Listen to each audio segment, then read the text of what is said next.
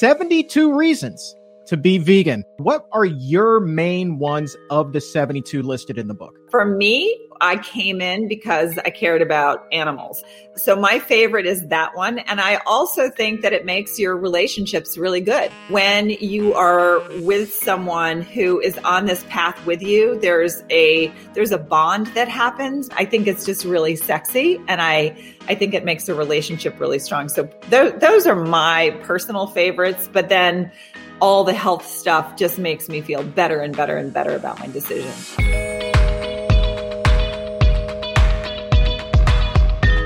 Welcome to the Exam Room Podcast, brought to you by the Physicians Committee. Hi, I am the weight loss champion, Chuck Carroll.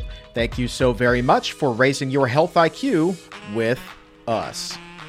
This is episode 38 from season 4, number 233 overall. You know, people turn to plant based diets for millions of reasons. But today we will be whittling all of those down to 72. And going over a lot of those reasons with us is New York Times bestselling author Kathy Freston. Kathy is out with a new book called, appropriately, 72 Reasons to Be Vegan. And if you're not familiar with her, she is a ton of fun. And her journey is really so cool and it's so authentic. And I am so looking forward to being able to share that with you here on the show today. Now, among those 72 reasons that we will be discussing are incentives for the animals, incentives for the environment, and of course, incentives for your own health. And because we're talking with Kathy here, there's going to be some really fun ones in here too, like how getting meat and dairy out of your diet can kick your bedroom into overdrive. That reason alone is sure to put a smile on your face. And then stick around after the chat because we will be sliding back exclusively then into the nutrition realm because I have details on some brand new research on nitrate rich vegetables and their effect on heart health. We will be talking about some major positive results coming out of an enormous European study. And these are details that you are not going to want to miss. Plus, Stick around also for an exciting announcement about a bonus episode with the man behind the groundbreaking documentary What the Health and his new documentary, Seaspiracy. And Seaspiracy, if you're not familiar, that is blowing up Netflix right now, and it puts the fish industry right in the crosshairs of truth. So, all of that will be coming up in just a little bit. But first, let's talk about those 72 reasons to be vegan. And this conversation with Kathy, well, you can call that number 73.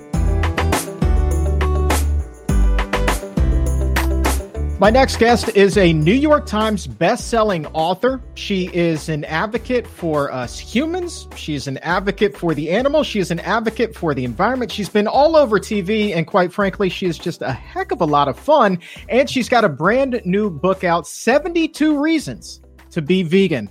I can't think of a better reason to have her on the show today. Kathy Freston, welcome back to the exam room. Great to see you again. The pleasure is all mine. The last time you and I spoke was at the International Conference on Nutrition and Medicine in Washington, D.C. And I believe the first few minutes of the conversation were devoted exclusively to talking about shoes. Oh, that's right. I forgot about that. Hey, first things first, you know? Right. We, we've got our priorities in order. Uh, yeah. um, congratulations on the new book. I was glancing through this uh, in advance of our interview today, and you came up with 72 reasons. And I was wondering to myself, I was like, well, how does somebody limit it to just 72? So, how did you come up with 72? Well, actually, we we started off thinking like, okay, 10 reasons. You know, we thought it was going to be a concise 10 reasons. And then there were just so many other reasons that uh, were not overlapping. So we just decided to keep going until we we repeated ourselves, until we didn't repeat to ourselves, and it just ended at 72. And uh, Gene and I, we wrote it for the ADD brain so that you could bop around. There's, you know, a chapter on sex. There's a chapter on uh, global hunger. There's a chapter on um, relationships and good skin. And then there's a chapter on, um, you know, diabetes. And so we kind of bounce all over the place because we wrote it for people like us. We have an ADD brain and we, you know, we didn't want to do like a deep, deep dive on everything. We wanted it to be very bottom line, uh, easy reading. So no chapter is more than a page and a half at the most. And it's just kind of a fun and easy read. And it oh. just stopped at 72. It is so much fun to read. And uh, ADD brain or not, was this designed for people who were already eating a plant based diet and were in that oh, vegan community?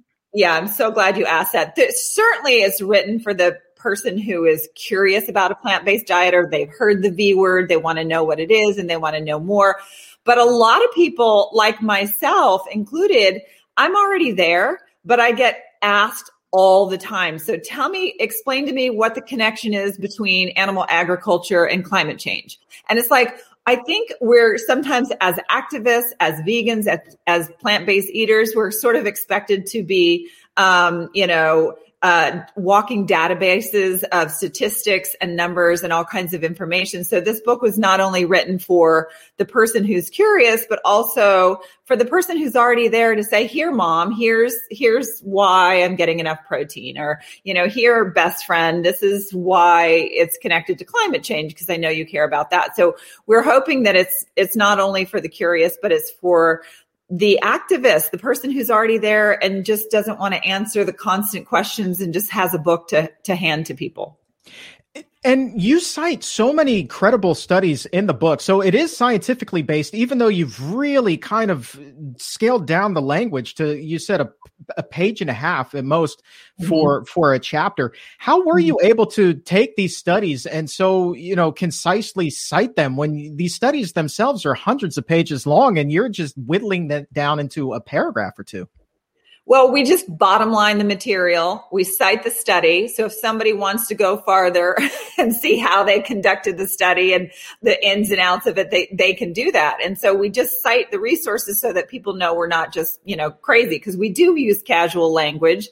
We, we, we talk to the reader like they're a friend, like there's someone sitting in the room with us and we're just, you know, sort of chatting back and forth. So we wanted it to have that casual feel, but be backed up by the science. But we didn't want to jam all the science in there. You know, I think that we all read so much as it is. You know, I read a couple of newspapers and then there's newsletters and then there's blogs and then there's posts and there's just so much you get bogged down by. So we just wanted it short, sweet, to the point. Here are the resources if you want to go farther.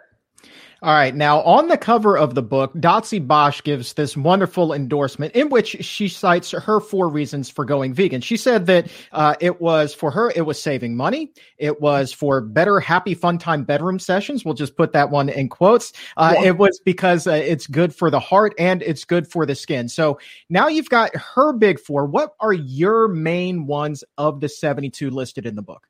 Oh, well, I came in through um, my love of animals. So that's my favorite. The, the reason is animals deserve better. So I know a lot of people are interested in this way of eating for health reasons, uh, you know, solely, and that's totally cool. So we give reasons on longevity, on diabetes, on heart disease, on better skin, all of that stuff. For me, I came in because I cared about animals. And so, and then I discovered all the health stuff after that.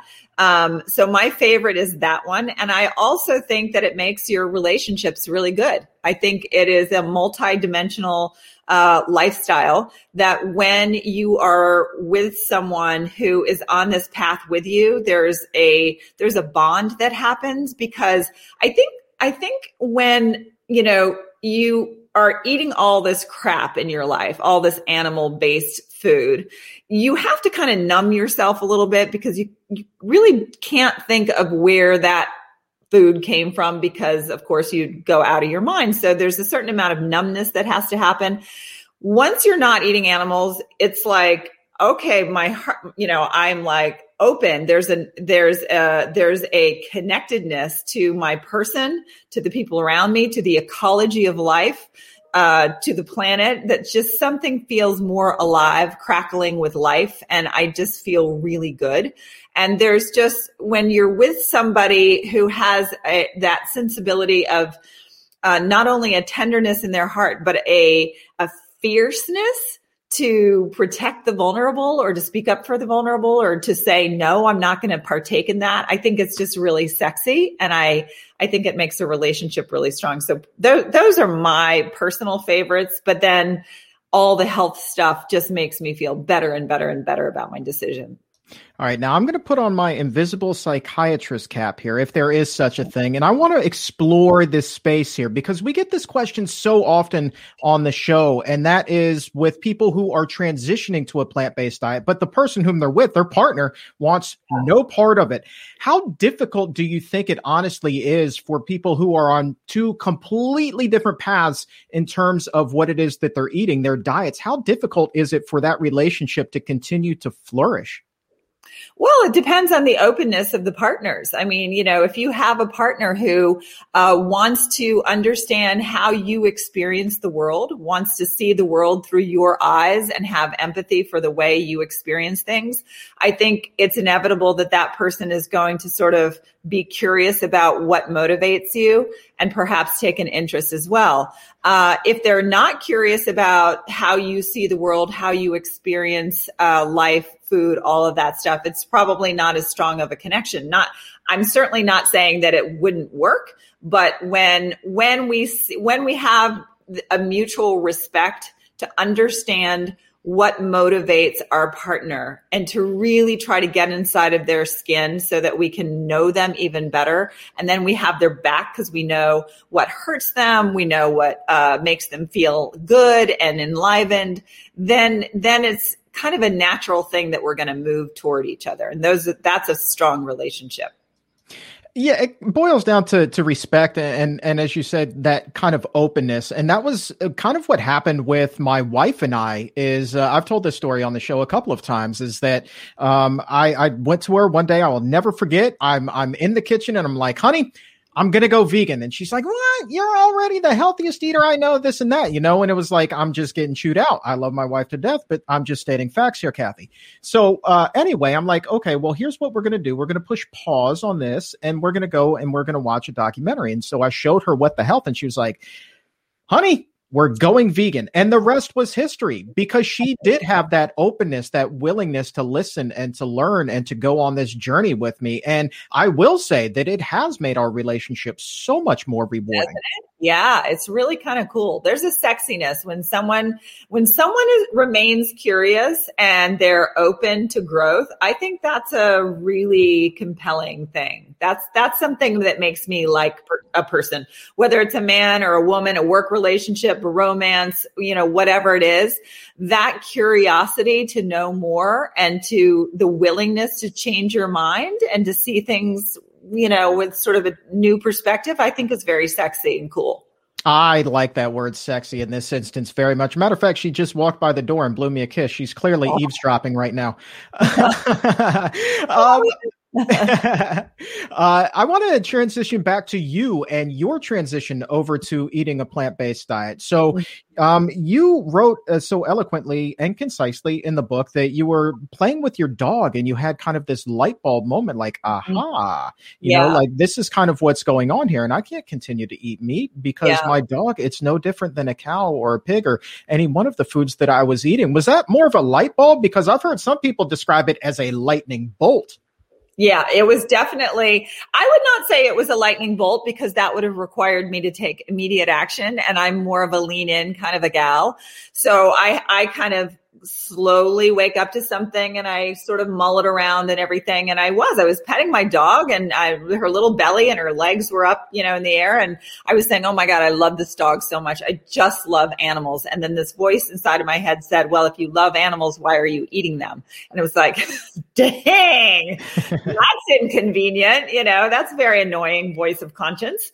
And, um, so I, I started picturing her and I don't, I'm not going to give any, you know, traumatizing details, but I started picturing her in a slaughterhouse line and what it would be like for her. And I would, I would do anything for this dog. I mean, I just love her. She's like a child, you know, and I realized that the only difference between her and the pig or the cow or the chicken or the goat is that I know her. I know her intimately. But if I knew any of those animals, I would also feel like, you know, I I would do anything not to have them go through this horrible thing. So I just challenged myself in that moment. I'm like, I, you know, I'm girl grew up, grew up in the South eating every thing from an animal. I didn't think twice about it. I, it's like foie gras, fabulous, you know, steak on the grill, no problem. I love all of this, a bucket of wings, you know.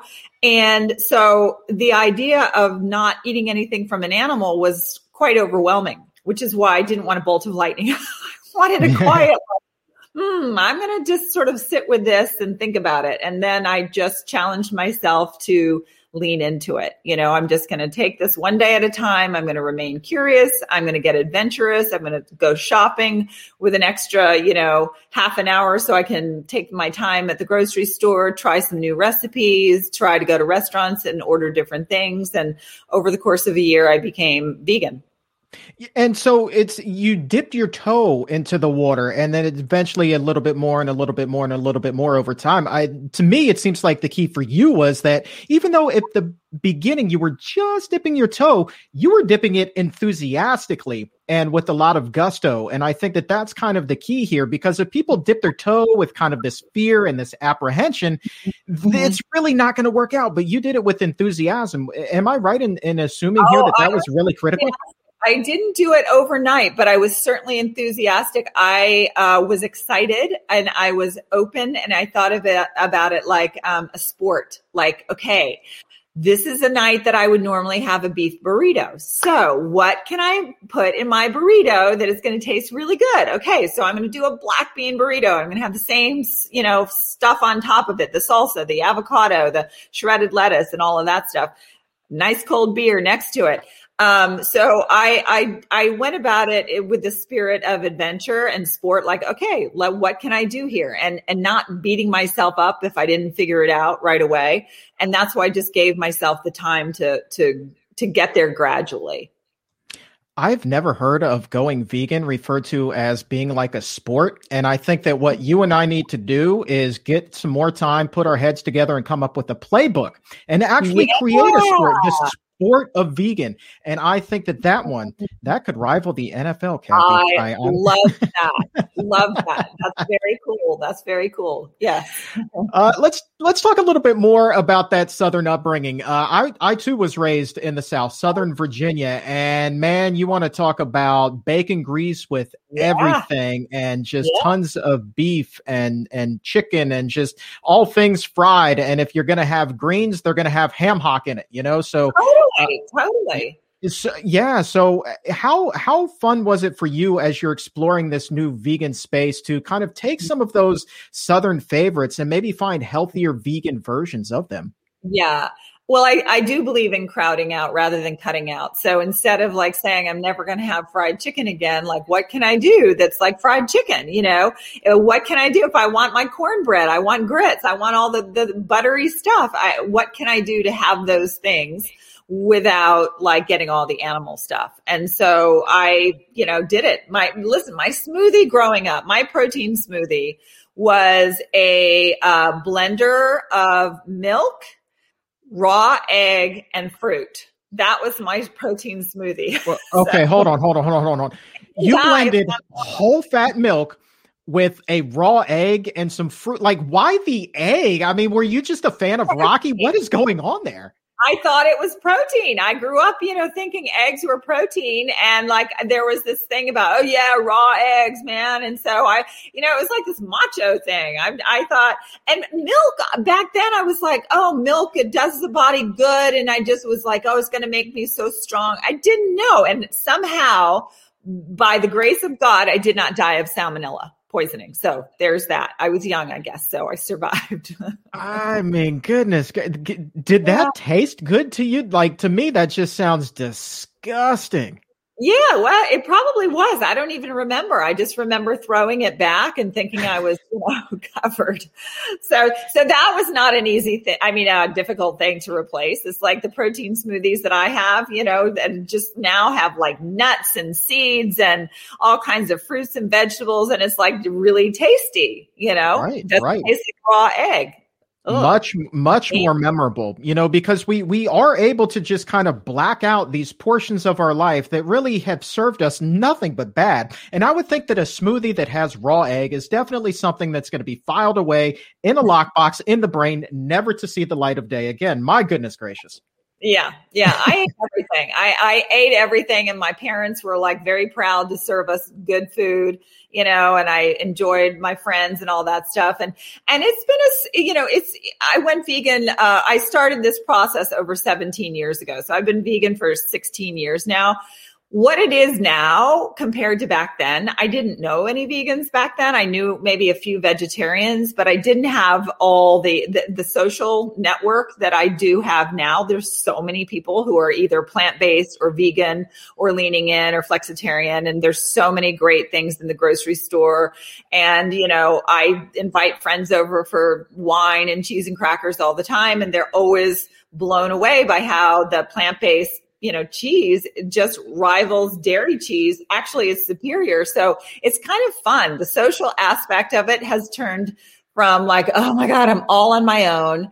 I don't know how to do this, you know, finding my way, navigating situations to like people are really curious now. They've heard the words PB, plant based, they've heard the V word, they want to know more. And now it's kind of like, oh, good. You know, I'm not, I'm not a weirdo. I'm, I'm, I'm just sort of like, you know, a bigger, big sister, a couple steps ahead that, you know, I'm giving tips out to people and they, and they're really enjoying it. So the, the, the tone has changed hugely. And how rewarding has that been for you to be at the forefront of that? Because you have been banging the drum for virtually the entire time that that you've been eating this plant based diet, uh, mm-hmm. the V word diet. Um, and and you really have been like out in front of this thing and talking about it so publicly, and with that same enthusiasm that we were talking about for so many years. What's this ride been like for you personally?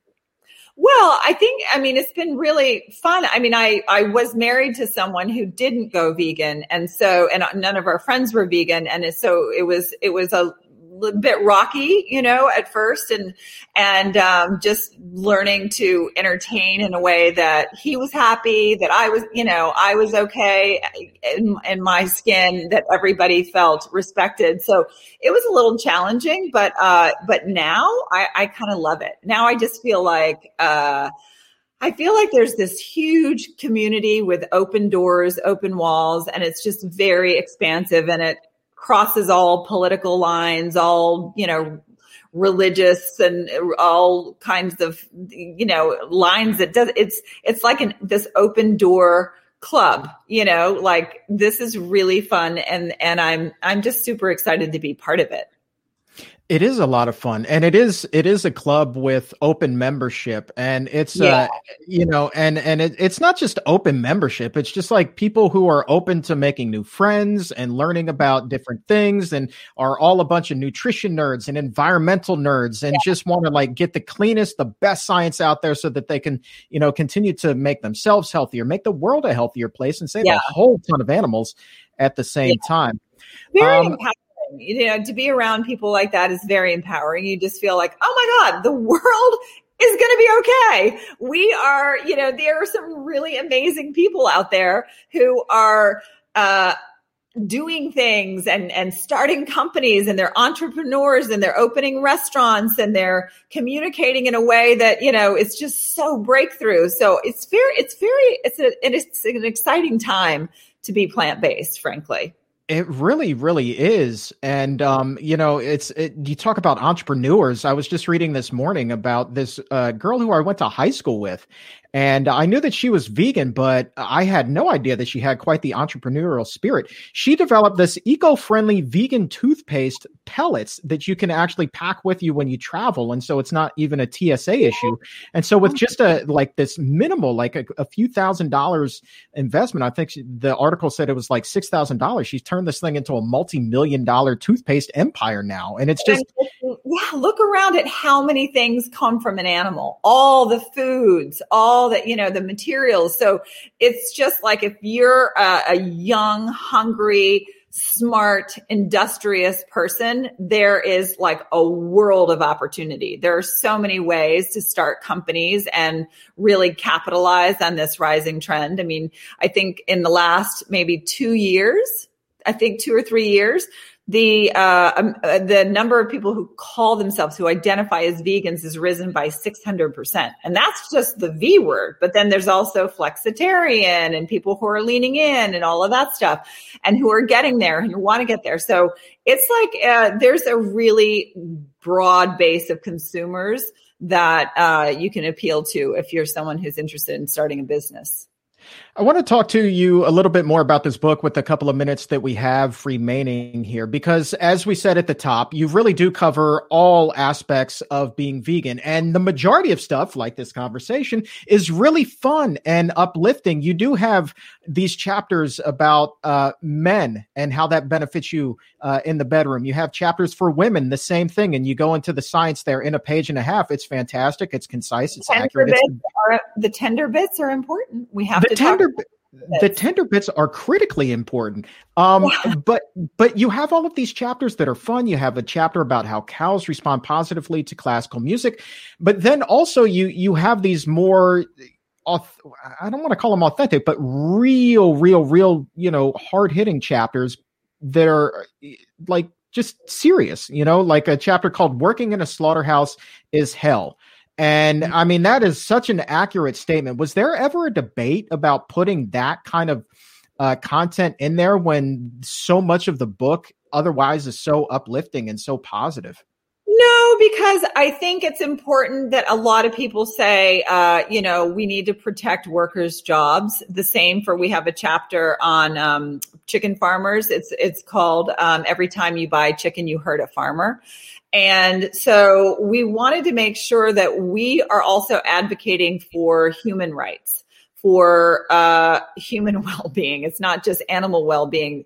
It is hell. It is hell to be an animal farmer. It is no joke. Uh, we we hear straight from this uh, chicken farmer, um, uh, third generation chicken farming family, the Barrett family, and they talk about how the industry is just set up to keep the farmers down and and in debt. They can never get ahead. They never have health insurance. They work their asses off. They're such good people, salt to the earth, and they just can't get ahead. So the more we buy chicken, the more we want it cheaper and cheaper, the more the farmers are suffering and the slaughterhouse workers, you know, when the animal is processed, it is just a heinous job to have. And so we care about those people. We care, we, we care about, you know, we care about the land, the water, the air, the humans who have to work in these industries. We care about the animals who are just sort of, you know, completely exploited all the time. We care about the general population who is getting more heart disease and diabetes and uh, so much obesity. It's like, it's, it's one of these things that it's, it, it hits you in so many ways when you start looking at how animal foods affects you as an individual and as the general population, it is stunning. So it's just a very empowering thing when you realize you can actually affect change. All right, let's pick this conversation back up. Uh, and uh, before we wrap things up, I just want to say thank you also for your chapter on uh, soy and one, how it's protective against breast cancer, putting those facts out there. But two, uh, the subtitle of that chapter is uh, It Won't Give You Man Boobs. And so, uh, just as a man myself, thank you for helping to dispel that myth. You're quite welcome. I mean, a lot of a lot of dudes are concerned with that, so we wanted to speak right into it and talk about the studies and the evidence and all of that stuff. We're certainly not like you know, go soy if you don't want soy. We don't care. It's not necessary for a diet. You know, if you want like it, great. If you don't, that's fine but don't worry for your chest. Whether you're a woman or a man, not to worry. Oh, that is a real fear for guys. I'm not even joking with you. That is a real fear. But the, the irony is that in doing the exam room, what I've learned is that it has absolutely nothing to do with soy. Moobs have zero to do with soy. It has to do with primarily the abundance of fat that is in your diet. And where do you find an abundance of fat? In that standard American macho diet. Isn't that the ironic thing? Yeah, it really is. So much is, is ironic, truly so much of it is like, oh my God, if you only knew. And so that's why we're like, okay, we're going to just tell it. So I know. Now I you know. I know. Uh, one one little uh, quick housekeeping uh, question here before we do wrap things up. Here is I know that uh, you are a big time traveler. Uh, I know that you like to go places, you like to see things, and one of the things that I've always wondered, and I love to ask people who get out and they see the world, is where in the world are the best places to get good, clean, delicious vegan food? What are your top go tos there? Oh my gosh. In the world? In um, the world. Yeah, you know, one of my favorite places in the world is Burma, Myanmar, and I'm afraid I am not going to be able to go there for a very long time, but they have the most exquisite vegetables and tofu and sauces like you've never tasted before. And that's, that's probably my favorite food. Um, I, I love Asian food. I've, you know, spent a lot of time in India and Cambodia, Vietnam. So I, I, I love Asian food, but then I'm, I, you know, love Italian food too. They have such great fresh vegetables and lentils and a glass of wine and, you know, so, and I mean, almost anywhere you can get really great vegan food. I always I always check you know the apps to see where I can go uh, when I'm there and make a point of sort of vegan tourism. Like my own personal guided trip is just to find the best vegan food wherever I am, and that's like the perfect trip for me. I love that so much. And maybe, maybe that can be the follow up book 72 great places to get vegan food, huh? Oh, I number one researcher right here. I love it so much. But this particular book, 72 Reasons to Be Vegan, and they are all absolutely fantastic. And the book's author, Kathy Freston, you too are absolutely fantastic. I could talk to you all day. So thank you so very much for being here. Thank you so much for having me. I really, really enjoyed it.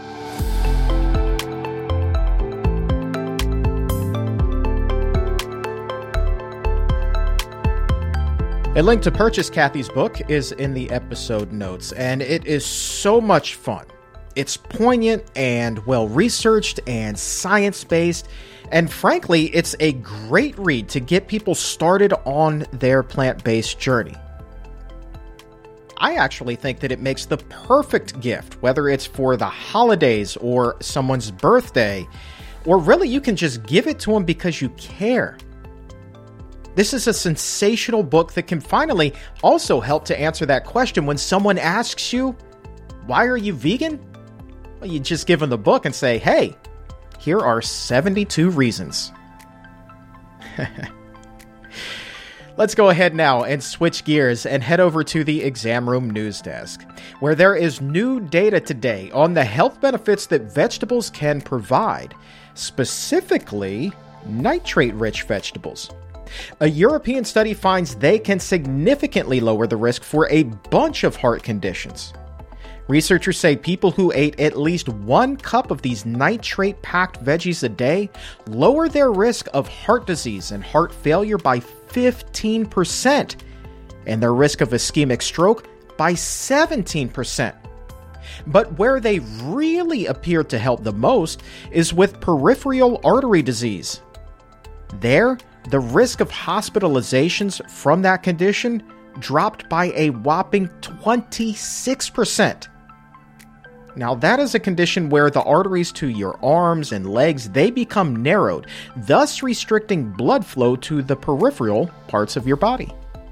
The results here come after analyzing data from a massive study of nearly 60,000 people. So now the big question is well, what vegetables have a lot of nitrates in them?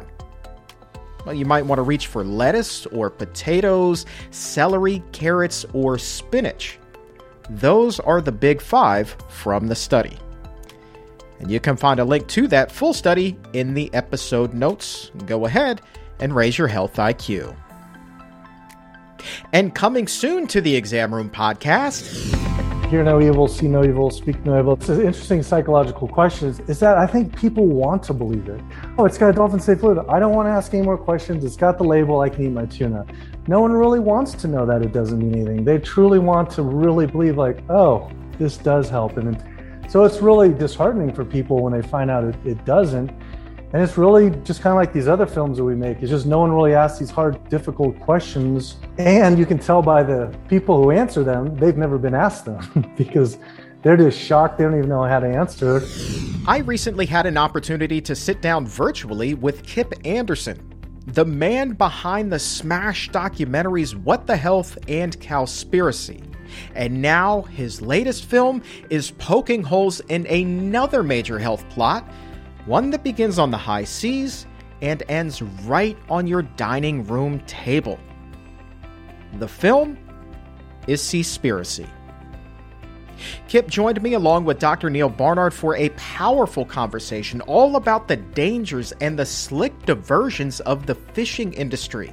Talking about the alleged cover ups that lead to bogus marketing claims that are designed to make shoppers feel like they're doing good and protecting our resources on the water and the fish who call those resources home.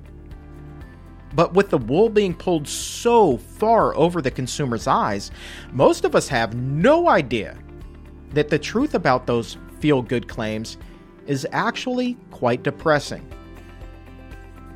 That is, until now. A special Seaspiracy bonus episode coming soon to the exam room. And finally, today, how would you like to join me in helping to save a life? We talked about 72 reasons to be vegan today. And if you've been listening to the Exam Room podcast by the Physicians Committee for any length of time, you know that 72 is just the beginning.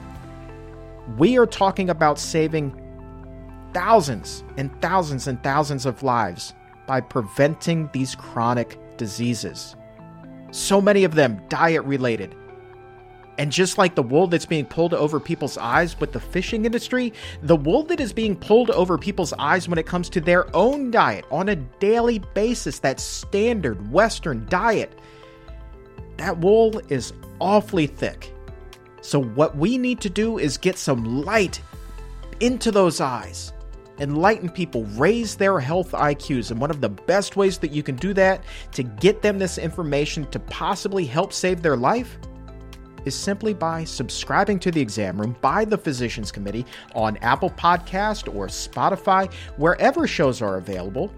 And when you subscribe, please also leave a five star rating because every new subscription and five star rating it helps to get this information to those who need it the most.